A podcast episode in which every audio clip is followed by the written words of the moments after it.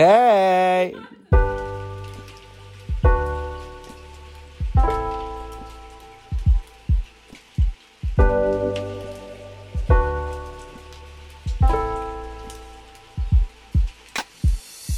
Welcome to the Providence Road Podcast.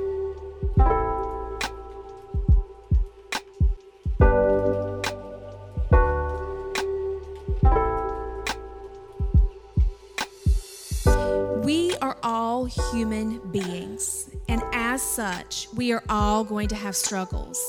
And God loves us and is with us in the midst of it. It's one of your um, one of your uh, uh, uh, i'm losing my word here. It was one of the um, quotes that you had from the bible at the very end like god is with us always. We cannot be separated from god right? And so a church cannot be a place where we say oh but not that. You can't bring that in here. We're not going to address your mental health or your suicidality or any of that. We, we, we're not here for you for that. We can't have that.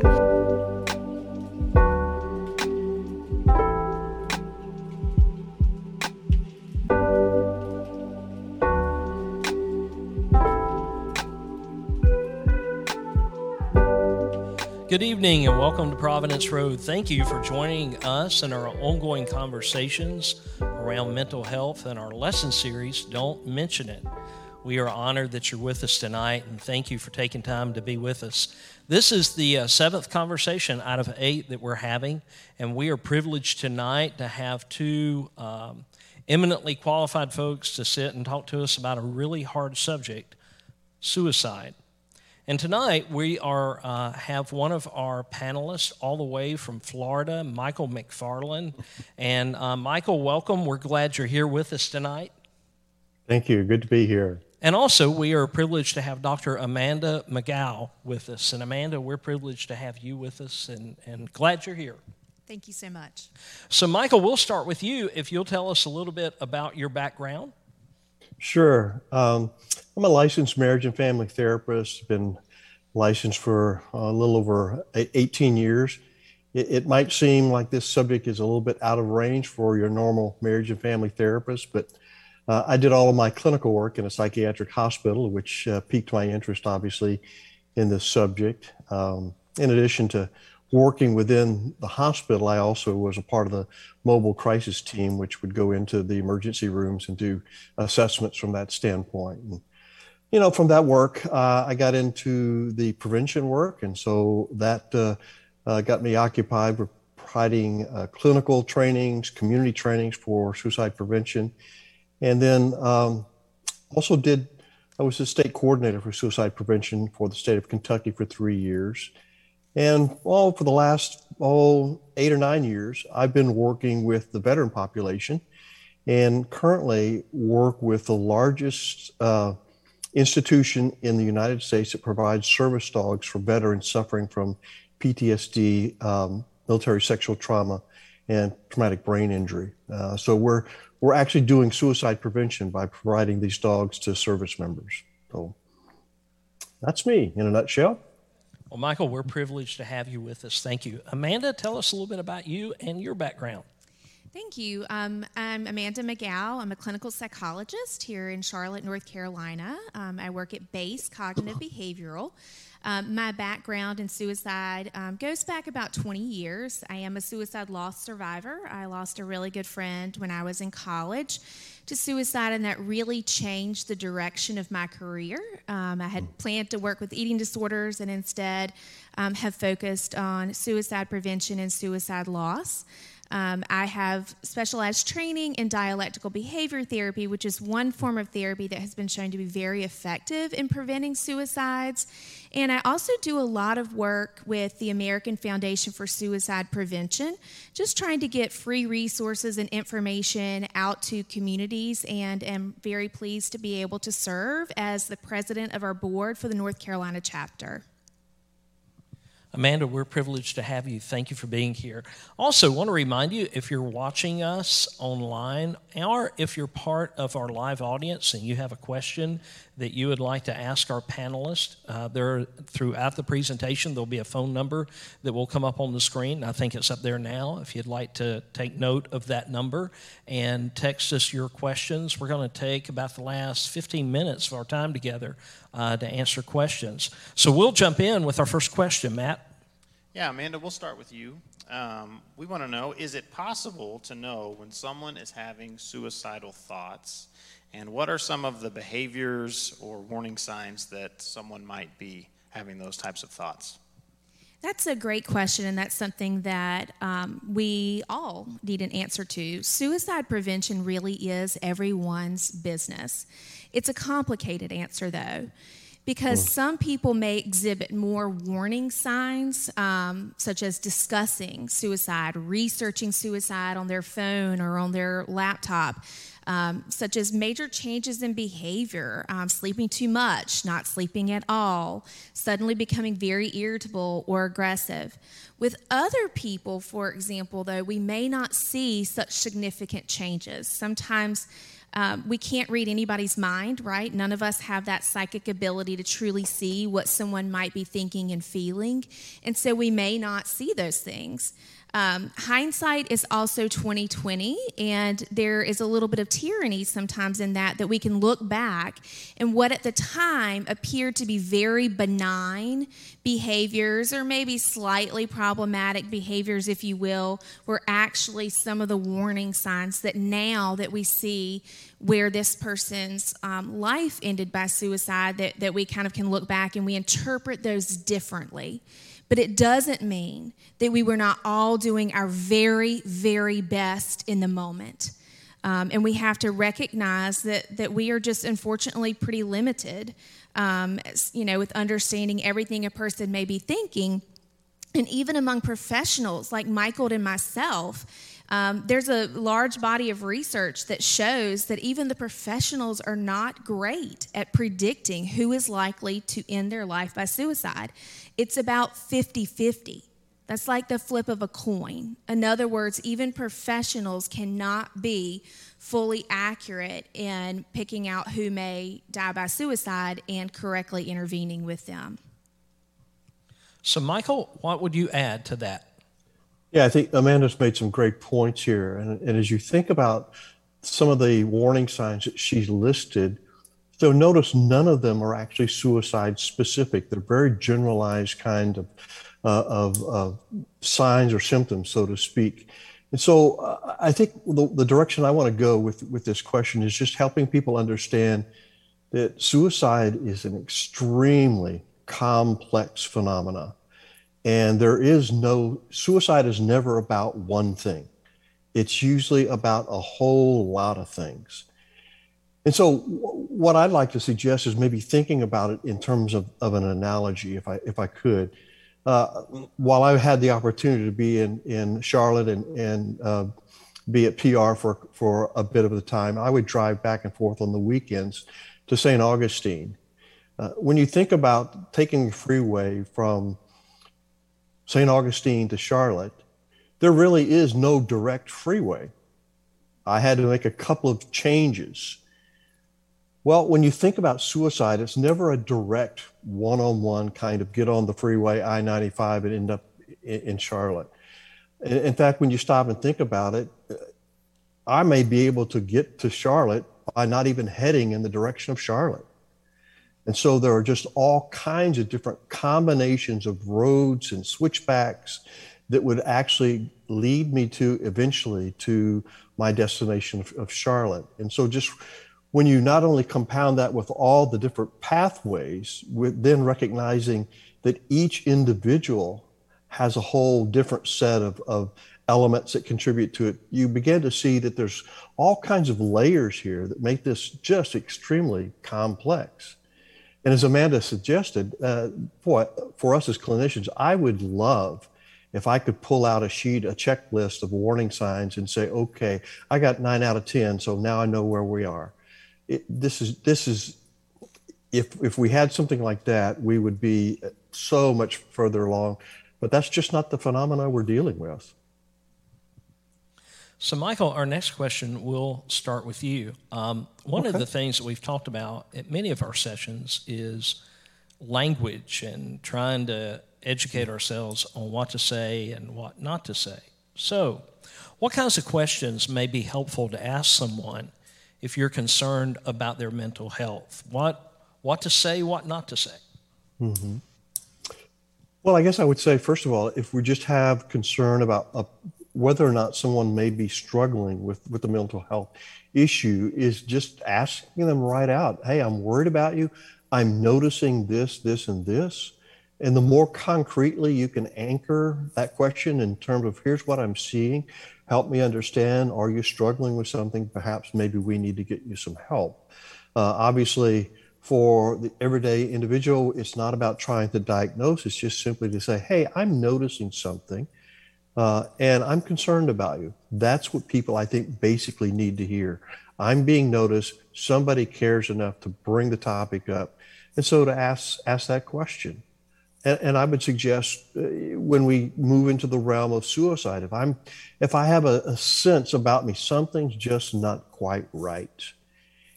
It's okay to ask someone, "Are you thinking about suicide?" Uh, we hesitate around that because there is this myth which says if I actually use the term, I'm actually going to put the idea in somebody's head. And that's that's just not going to happen. We we know that's true or not true because when we talk about uh, that lived experience, those individuals who have made a suicide attempt and survived that attempt, they tell us that that's that doesn't put the idea in their mind. It was already there, but long before the discussion ever started. And so it's really important that we let people know, hey, I'm having a sense that maybe you're having these thoughts. I'm just wondering. I care enough about you to ask. And I would I would move it even beyond don't ask just are you having suicide thoughts now, but have you had them in the last week, last month? Because again, the phenomena of suicide is people move in and out of a suicide crisis. And so that's one of the challenges. When I worked at the hospital, they would the doctor at the the uh, emergency room would get a sense from the individual because of something that would be said that the individual was thinking about suicide. By the time I was called and arrived at the emergency room, the crisis sense had passed and the person was no longer having suicidal thoughts. And so people move in and out. They're not playing with us. They're not manipulating us. That's just the phenomena that people have. And so it, sometimes it's saying, maybe you're not having them right now, but I'm just wondering over the last several weeks or month or so, have some thoughts crossed your mind because I do want to be of help to you. Thank you. Amanda? I absolutely agree um, with everything that Michael just shared with us, um, that there's a lot of wisdom in that. I would also just add on um, as you're having these important conversations, make sure you're taking a very non judgmental and supportive stance. We mm-hmm. also want to be mindful of not biasing a question like, You're not thinking of suicide, are you? Because that prompts the person to, you know, like you're wanting them to say no. So we want to create openness um, in the way that we're asking these things. And then when needed, we want to connect that person to appropriate care. So if someone that you care about says, Yes, I am struggling with my mental health, or Yes, I am having thoughts of suicide, we want to then connect them with a professional who can provide them with some support. Uh, I just want to ask a quick follow up on, on that. Um, is there a difference between asking, Are you having thoughts of suicide versus Are you thinking of harming yourself? Um, and is mm-hmm. what, what would you say to that? Yes, there is a difference. So we can have self harm without the intent to end one's life, which is different than suicide. Um, a common example of self harm without the intention to die is cutting behavior. Um, and so we do want to try to differentiate what is the intention, what is the person um, hoping to be an outcome within this. Both would need some professional support, though. That's helpful. Um, so we've got a room full of people here tonight, and many more joining us online. And we have a number of teens here. Um, uh, we had a call briefly to prepare for this on Monday night, and we were talking about how even just recently in the Charlotte area, we've had, I believe, three teens um, die by suicide. So um, this next question has sort of to do with that. What should parents know about teens and suicide? And uh, particularly if, if you're either a parent or a teen who's concerned about a friend, if you know someone you have concerns about possibly considering suicide, what should you do? We'll start with you, Amanda. Okay, thank you. This is a really important question. Um, Matt, you shared in your sermon this week that we know that the second leading cause of death for individuals ages 10 through 35 in this country is suicide. So, this unfortunately is an issue that every parent needs to talk about with their child. The way that I view this is that as parents, we talk to our kids about important topics like drugs, alcohol, sex, faith, right? There's a series of conversations that we have with these kids because we're trying to help them make healthy decisions and grow and thrive. We need to add mental health and suicide to that list of conversations. It is very important that we let our teenager know that if they are struggling in any way with their mental health, including if they are struggling with suicide, that we're there to support them. We're not going to be angry with them about it. There's not going to be a punitive response. We are wanting to care for them. We want to keep that dialogue open with them. So I really encourage parents to, you know, get educated um, about the issue of suicide. There's some great information um, on the American Foundation for Suicide Prevention um, website for how you can have these conversations specifically with your teenager to create um, a sense of safety in talking about this. Suicide thrives in silence. As Michael shared with you, there's many different pathways that can lead an individual to suicide, and I have never seen it be the same in any one person that we've lost. Never. But we need to try to intervene along the way. And that's where having conversations as struggles of any kind begin is so incredibly important. Michael? Uh, wonderful response, Amanda. I, I, uh, I would suggest that the time to have this conversation is long before you have concerns with, your with your teen. In fact, I would suggest perhaps if there are parents parents in the audience tonight, utilizing this panel discussion, going home and saying, "Hey, let's talk about what we just heard, and let's let, let me understand what you're hearing, where you've been, where your friends have been, what are you hearing from your friends, those kinds of things. Just open the lines of communication and help people understand uh, this is not this is not about threatening people to get help, forcing them into therapy, any of that. This is I care about you. Let's talk about what's happening, what you may be struggling with. And the other thing I think, again, I, I keep going back to this concept of, of, of suicide. Again, one of the one of the myths that is out there is that if you are thinking about suicide, you automatically have a mental illness. And I think that keeps people from talking because that's the fear. The last thing I want, I want, particularly as a teen, because there are so much going on in their lives, so much turmoil in their thought processes as they go through that developmental stage. They experience all kinds of things. And the last thing that they want to be thinking about is, oh my gosh, something's mentally wrong with me. And so helping people understand, hey, you, you may be having these thoughts and has nothing to do with mental illness. It just has to do with the challenges that you're you're up against. I mean, if it's the second leading cause of death among teenagers, it obviously has to do with something in that developmental stage. And so that, that can be uh, something that can be activating. So normalizing in the sense that helping people understand it doesn't necessarily mean there's something very dramatic that needs to be uh, done in terms of intervention. Sometimes it's just a matter of let's problem solve around some things that are going on in your life, and maybe we can find some solutions and support, and you just move right on through this. Can I um, add just a quick follow up about if, if you ha- if you are a teen and you have a friend that either has expressed um, mm. that they are struggling with suicidal thoughts or you just have concerns about that, any advice we can offer them um, in that situation? What should they do? Amanda, maybe we'll start with you. Yes, thank you for bringing that back up. My apologies. Um, one of the biggest things that's really important as, as a teen or uh, you know even a young adult in your, your college years is to remember that suicide is one thing that cannot be a secret.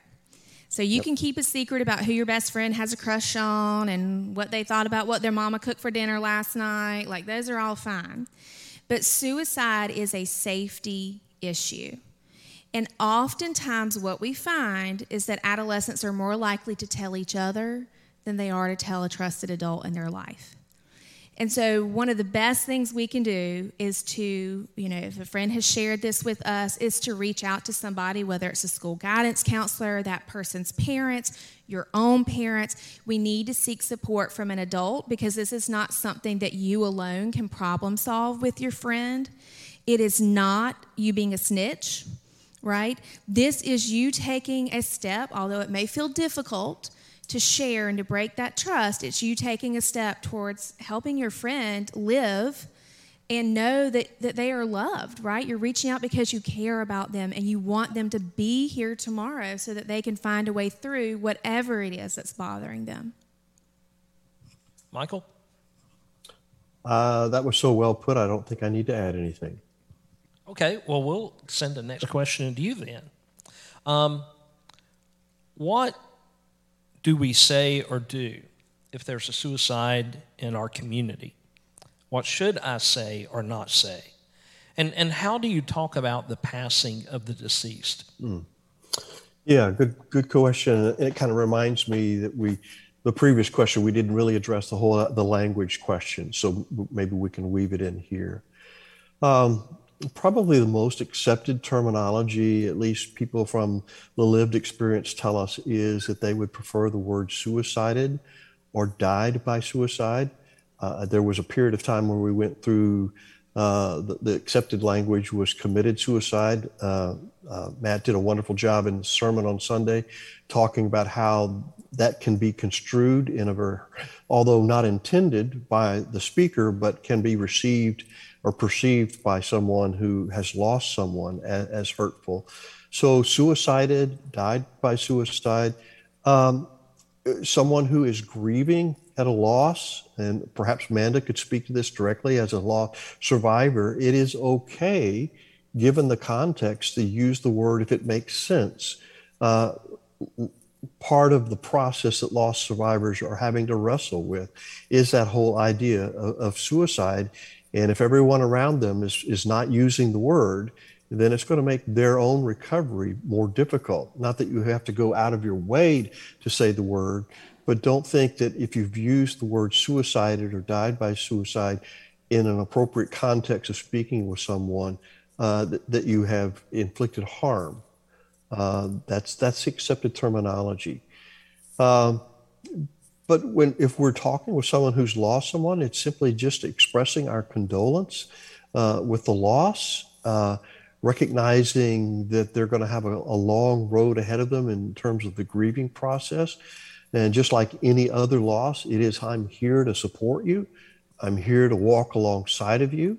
Uh, it's it's not about me trying to decide whether that action of that person was appropriate or any inappropriate.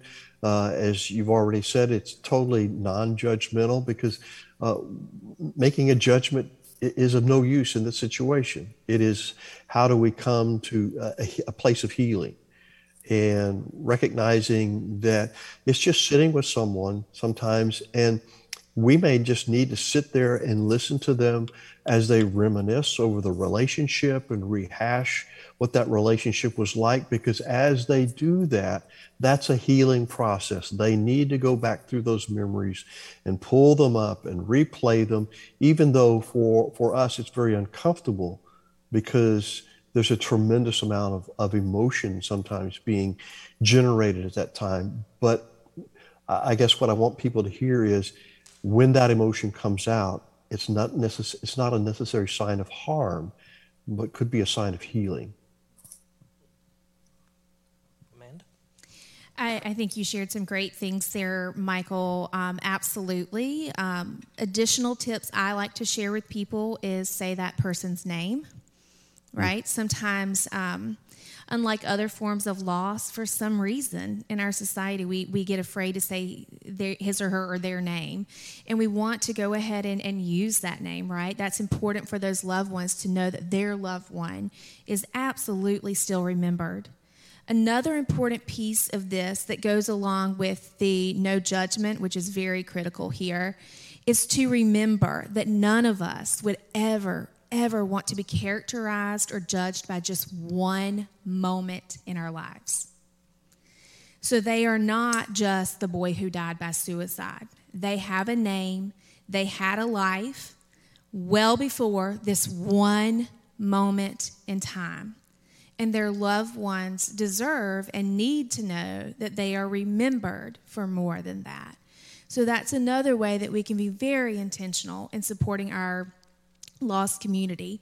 And I think more often than not with suicide, too, I see people, um, this can happen with any death, but with suicide death, sometimes people go silent on them because they're afraid to say the wrong thing. And I know grief is hard for us in this country, period. You guys talked about grief as a part of this series.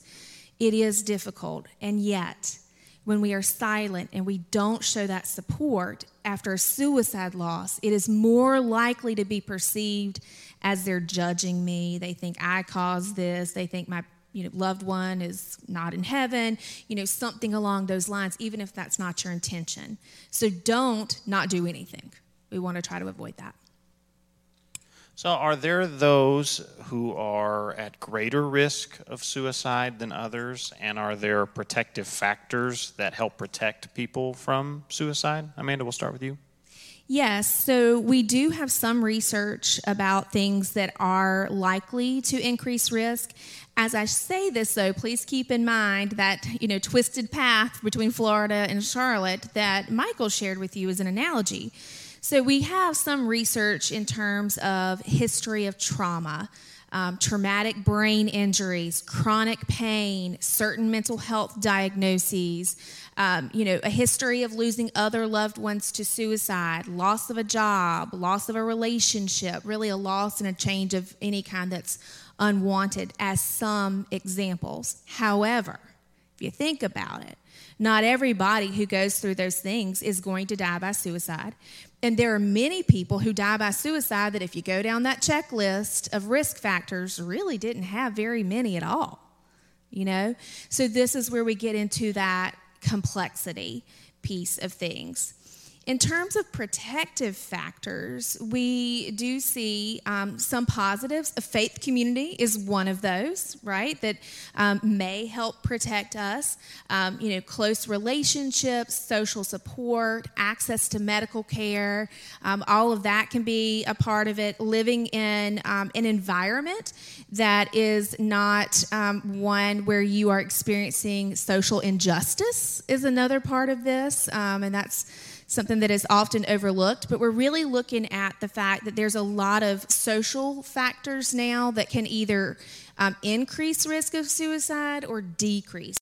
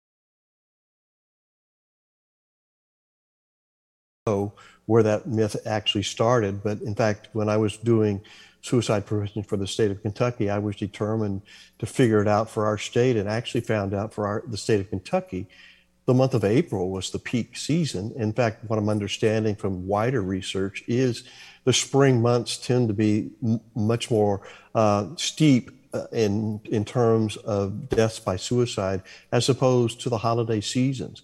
Uh, uh now, having said that, Uh, and I always recognize that when you bust a myth, you have to be very careful.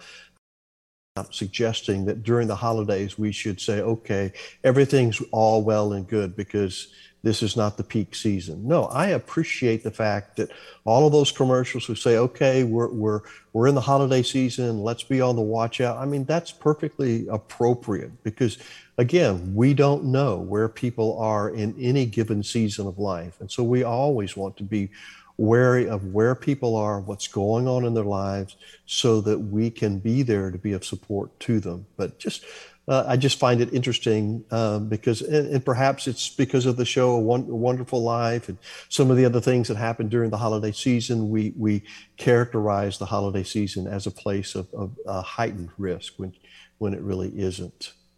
I guess one of the other myths, and we've already kind of spoken to it, is that that um, suicide really is caused totally or by majority by mental illness. We really know that that's not the case. And I do know where that one particular came from. It, it came from a series of studies uh, back in 2003 with Cavanagh, which, which was a process of, of doing psychological autopsies, which is simply a process of interviewing people uh, around someone who has died by suicide and getting life information, looking at records, and then inferring based upon that information whether or not the person who died did have a mental illness. That pr- process, while psychological autopsies certainly have their place, they were not meant to do that. And uh, there's all kinds of biases from that kind of process, but that's where the 90% came from, is a projection from the data that came from that. And so, if you stop and think about it, the vast majority of people, when you think about how many people in our country have a diagnosable mental illness, by far the majority will never or have not been suicidal. Uh, there's various streams of, of, of, evidence that could speak to that. I'll just point out one other is that we would suspect that if we treated someone who was currently struggling with suicide with the traditional uh, therapy approach to that would be addressing a mental illness. What we know is that that therapy modality is not nearly as effective as, as suicide specific therapy. So that tells us something that whatever whatever we're getting at in terms of treating mental illness may not necessarily be addressing the suicidal issue in a person's life. So lots lots of factors there that, that can contribute to that. I guess the other one, and Amanda, you'll, you'll, probably have others as well, is just that whole that we've already mentioned is that that if you ask about suicide, oh, I know what I wanted to say. The the other one is once a person is suicidal, they're always going to be suicidal. That's again not the case. We know that people cycle in and out of suicide, and it's perfectly possible for someone to be having suicidal thoughts one day and for those thoughts to leave on their own and never return. You just never know. This is such an individual kind of thing. We would be in a real fix if once a person was suicidal, they were always going to be suicidal and there's nothing that we could do.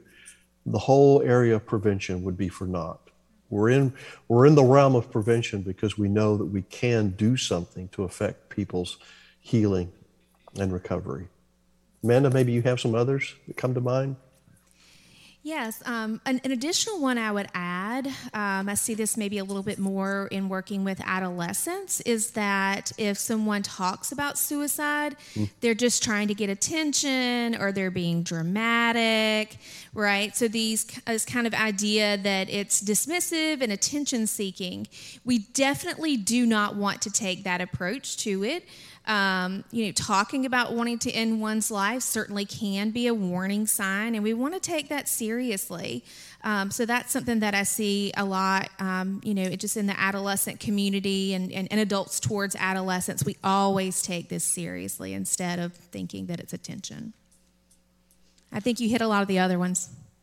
So um, we're sitting in a church building. We've got a lot of church folks here. As Kent mentioned, we've been in the midst of this uh, eight week long conversation in our faith community um, about mental health. Um, as we think about faith communities and churches, are there things that those faith communities and churches can do uh, in assisting in discussions around suicide prevention?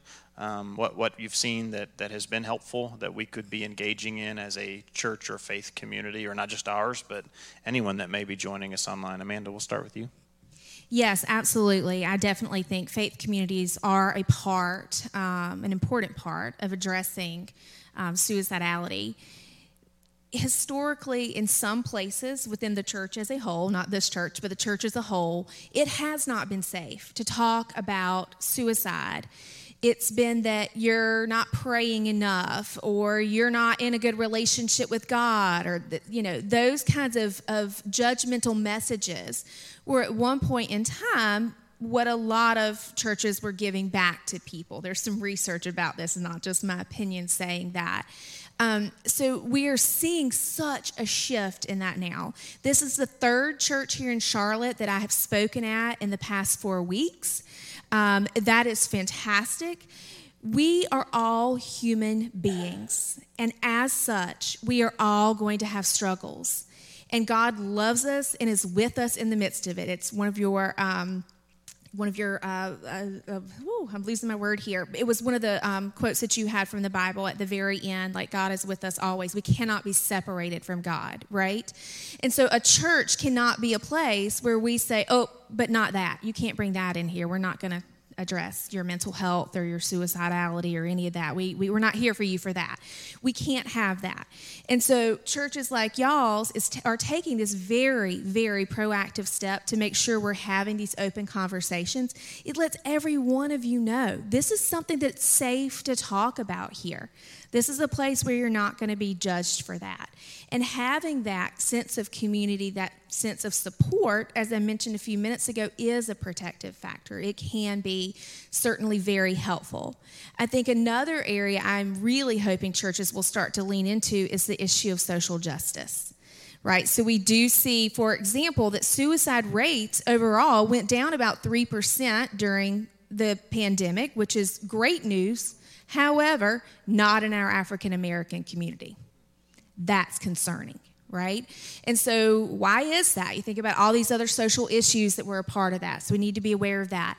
Churches already do a lot of times a great job in helping with other types of social justice issues like homelessness, you know, lack of access to food, health care, all of those things are also a part of preventing suicide because, as Michael has pointed out, this is not just about mental health. Is mental health a part of it? Sometimes, yes, of course.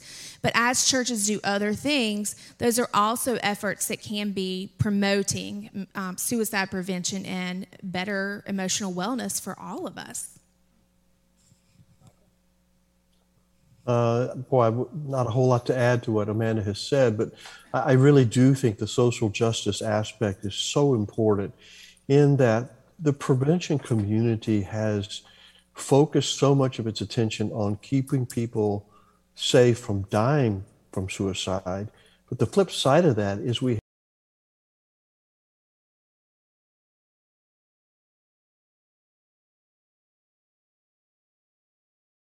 one of the key factors in DBT is looking at reasons for living.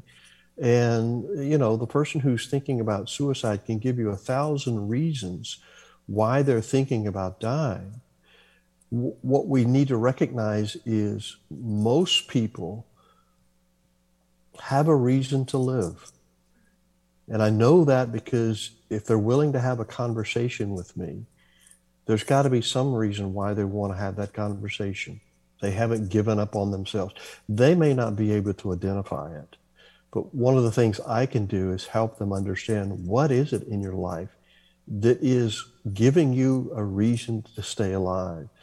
And the more that we address from a, from a cultural standpoint, a social standpoint, in bettering people's lives, helping people rise to a higher level of, of living uh, for all of us, and, and rooting out some of the social ills, um, boy, we, we, make a better society. And one of the biggest studies uh, around suicide early on had to do with the social cultural impact that that, that can have in terms of driving suicide rates down. Uh, there's got to be a reason why suicide rates are skyrocketing 2000 and on.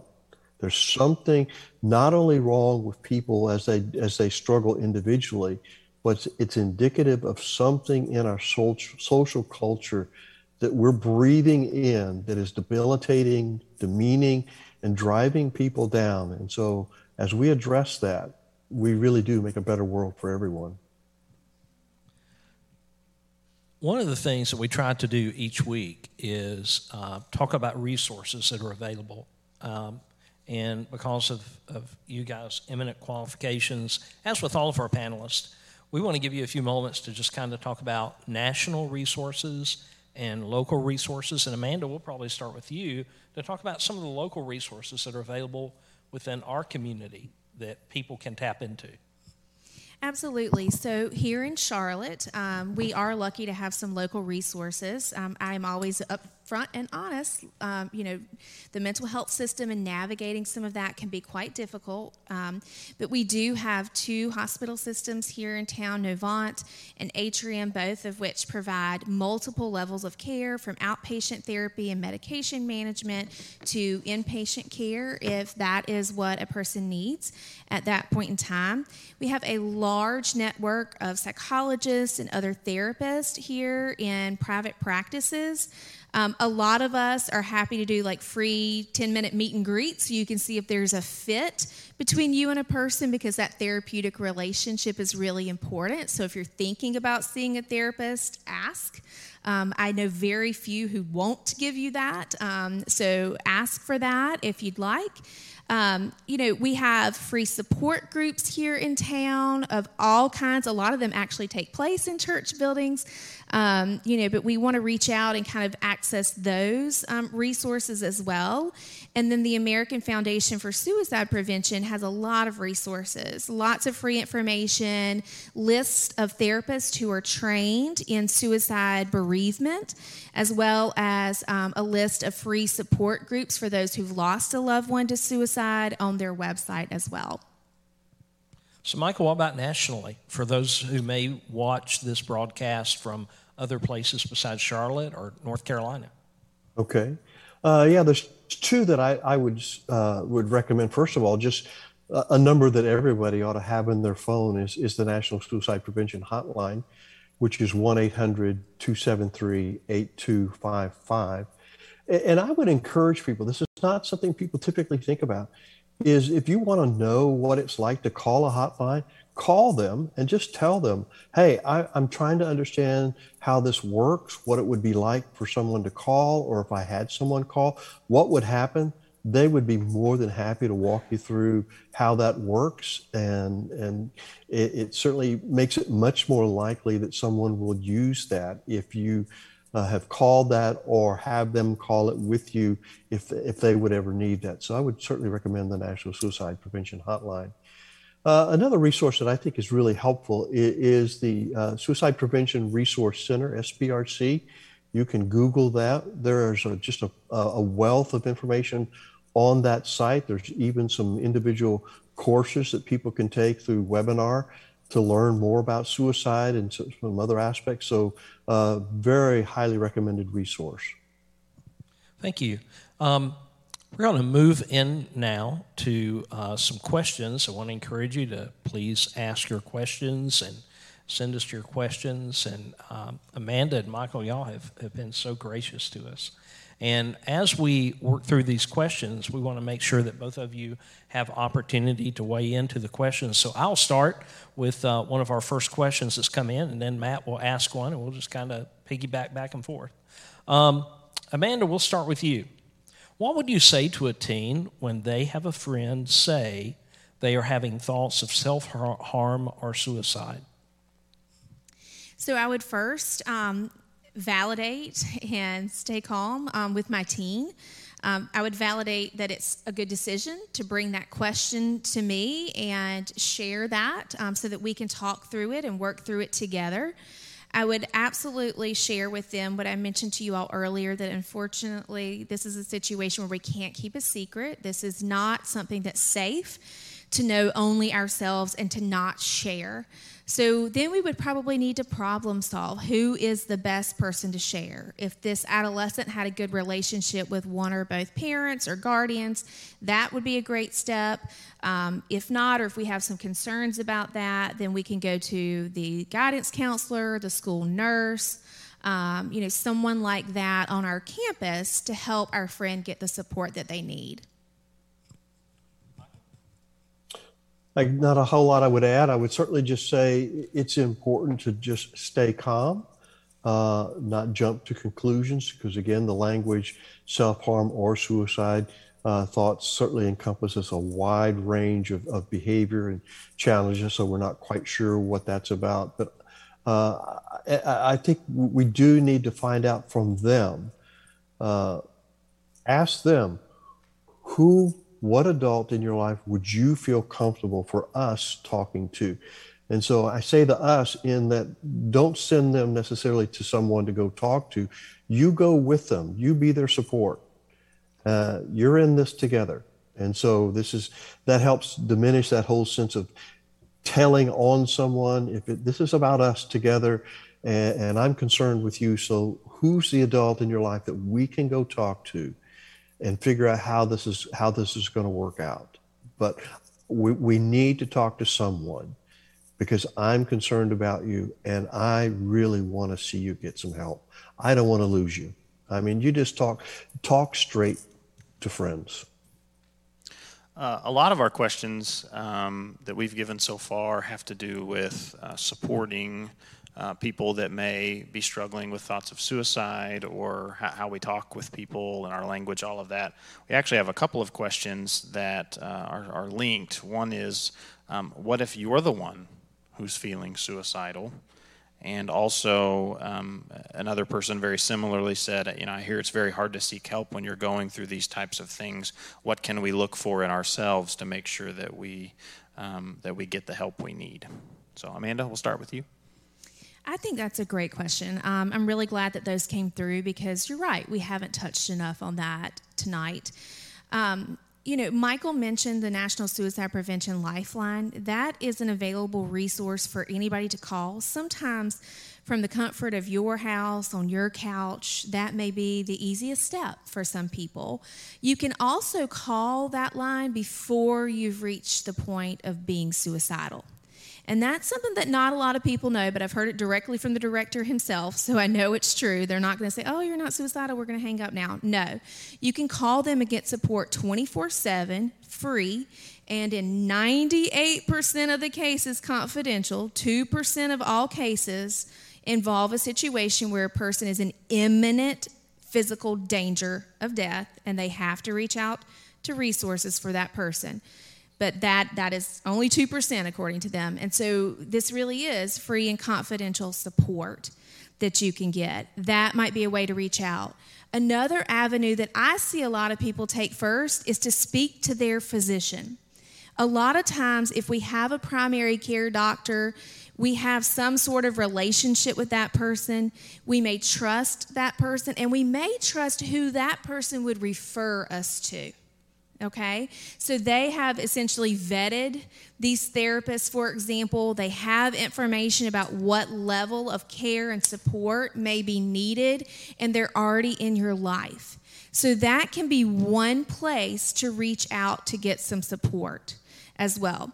We also have crisis text line. I did want to mention that 741 741, and you can text the word talk or home. Crisis text line works the same thing, same way, pardon me, as the National Suicide Prevention Lifeline, but via text. And so, if you're more of a texter than a talker, which I know a lot of young people, you know, teenagers, 20s, it, eh, that's more comfortable, then that's another way to reach out. But there are people out there who really genuinely care. We want to help you, we want to support you, and we genuinely recognize what a hard, hard step it can be to reach out for support. It is not weakness, it is the extreme form of strength. I would just simply add if you're if you're struggling yourself take steps to protect yourself. And but what I mean by that is very simple things. If you have a firearm in your home, that needs to be secured. 90% of the suicides that involve a firearm end in death. It's just the nature of the beast when it comes to firearms. We also know that just by owning a firearm, that home automatically is four times at greater risk of losing someone in the home due to suicide.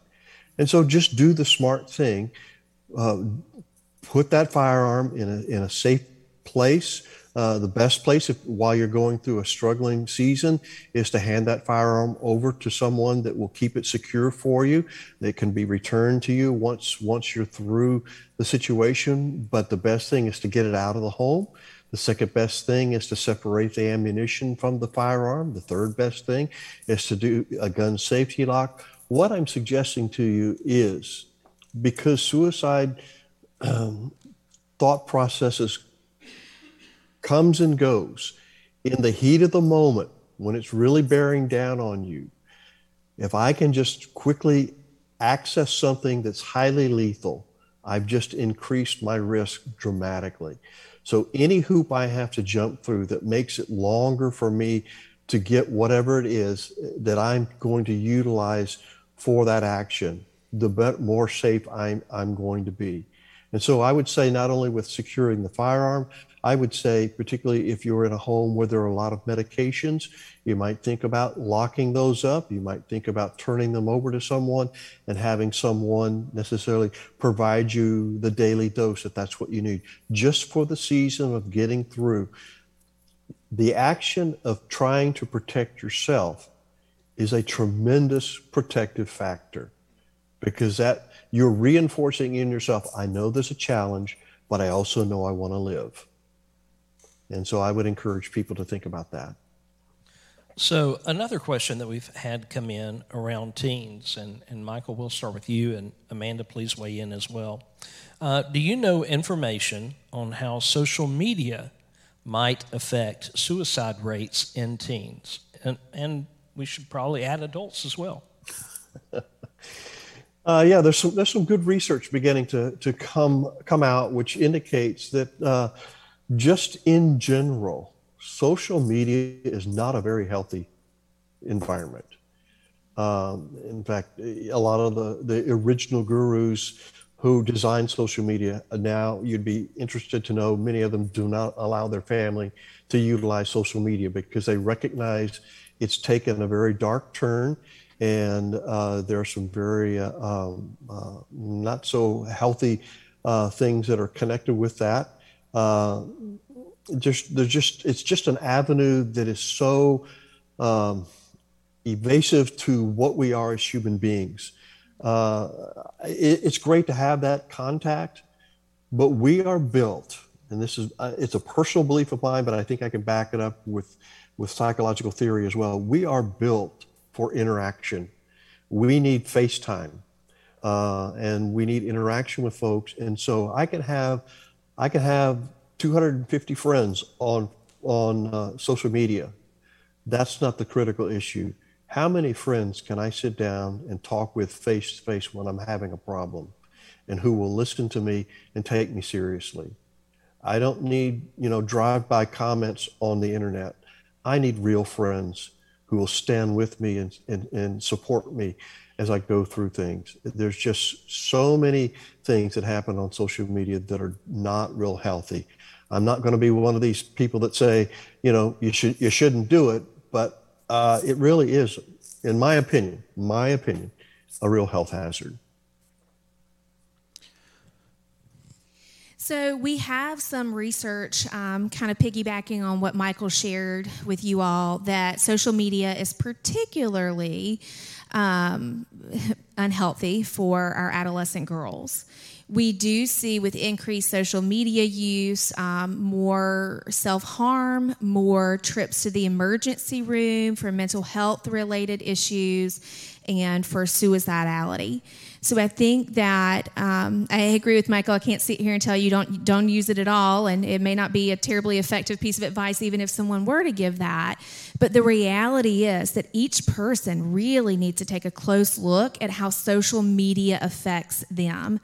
I have had a number of people that I have worked with, um, uh, all age ranges, adolescent through adult, where they have taken a break from social media either with intention or perhaps they went on a trip where they couldn't use their phone. They did not have access to that stuff anymore. And they noticed how much better they felt emotionally. Mm, preach, and so, preach. yes, yes. I mean, really, really take the step to examine your personal relationship with social media? Um, one of the questions, uh, I, th- believe you may have alluded to this earlier, Amanda, but I think this question came in after you talked about that. So I just want to make sure that we answer this question. Uh, someone asked At my school, who is the best person to talk to first about a friend who is struggling? So, in general, we tend to think of our school guidance counselor or our school nurse. However, if you personally don't trust them, which is sometimes the case, or just don't feel comfortable with them, even starting with a teacher or another staff member that you do trust can be a great starting point. Several years ago, my daughter um, had a friend who shared some suicidal thoughts with her, and they didn't like their counselor at school. That's okay that's fine. Let's start looking at other folks at the school that we can connect with. So I would say start, you know, kind of going down the list. Who are you comfortable with? Just make sure you talk with someone. No, I certainly wouldn't add anything to that. That that's perfectly exactly what needs to happen. Um, Michael, we'll start this one with you. What should someone do if they know that their friend is self harming? And doesn't want to tell a trusted adult after mm. someone has told them that they should? Okay. Um, boy, that's an interesting question because we need to talk about what self harm is as opposed to suicidal behavior. The two are not necessarily the same. I'm not suggesting one can't, in certain ways, lead to the other. But what, what is important to recognize that self harm uh, in the way that I tend to look at it is it is an attempt by an individual to survive. They're trying to cope, and there is a coping uh, feedback mechanism with the self harm. It releases endorphins. It usually uh, finds a way to help calm the individual.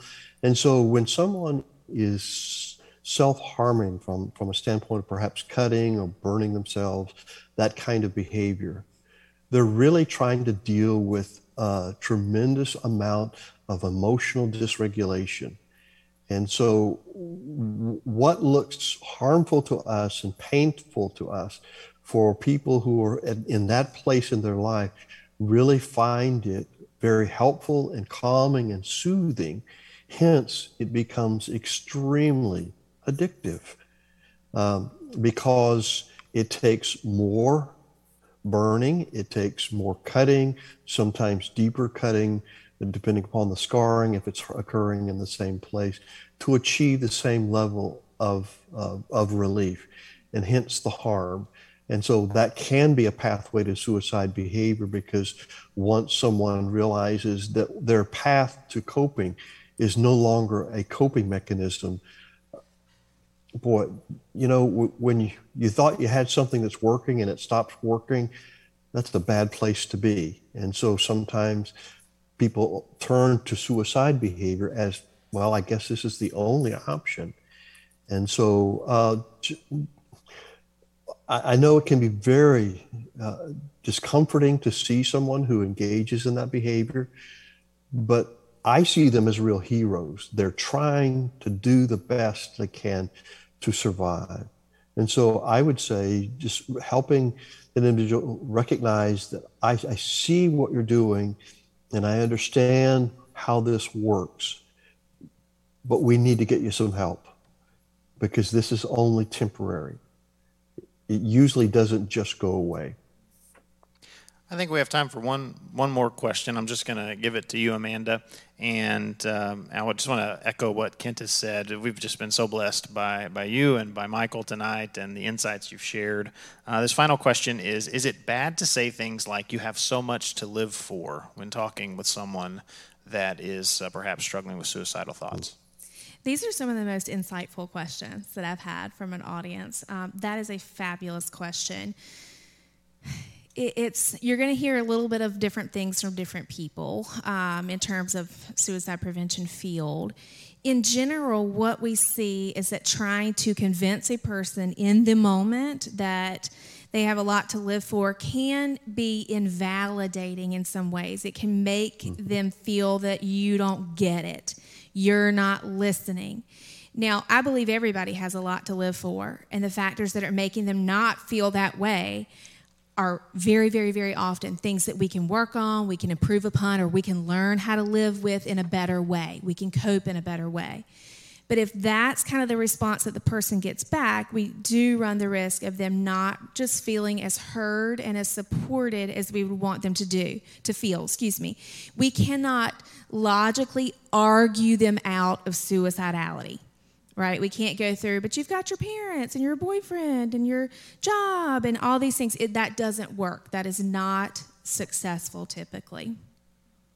Well, Michael and Amanda, it has just been such a blessing tonight to have you share. And um, I would say to those of you who are joining us online or those of you who are in person, if this has been beneficial to you in any way, we would love, if you're going to be on social media, although I think I heard some suggestions that perhaps we should do this less. If you're going to be on social media, would you, would you help us by sharing this if you think this would be helpful to someone you know and get the word out? Uh, we would love for more people to hear the insights of uh, folks like Amanda and Michael and, the, and, what they have shared with us uh, tonight. Um, next Wednesday, we will not be having um, a Wednesday panel we are, because that next week is Thanksgiving. So we are going to have a Wednesday panel, but we're going to have a, a whole other week before we do it, and that will be on December 1st. And we will have a panel talking um, about shame. And as you see on the slide there, we will have Jim Katsoudas and Susan Steyer and Morgan Lavender will be back with us again as Kent hosts them uh, to talk about shame. But we are so grateful you have decided to join us tonight. Again, please share this with any or everyone that you think would be of benefit. And this will conclude our, our panel for the evening. Thank you.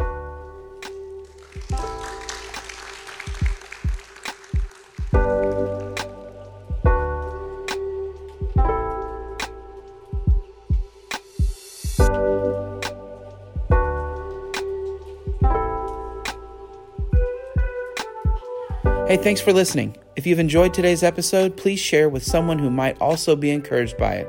And don't forget to subscribe to our podcast so that you can always be up to date with the most recent episode. The Lord bless you and keep you. The Lord make his face shine upon you and be gracious to you. The Lord turn his face toward you and give each of you peace. We'll see you soon.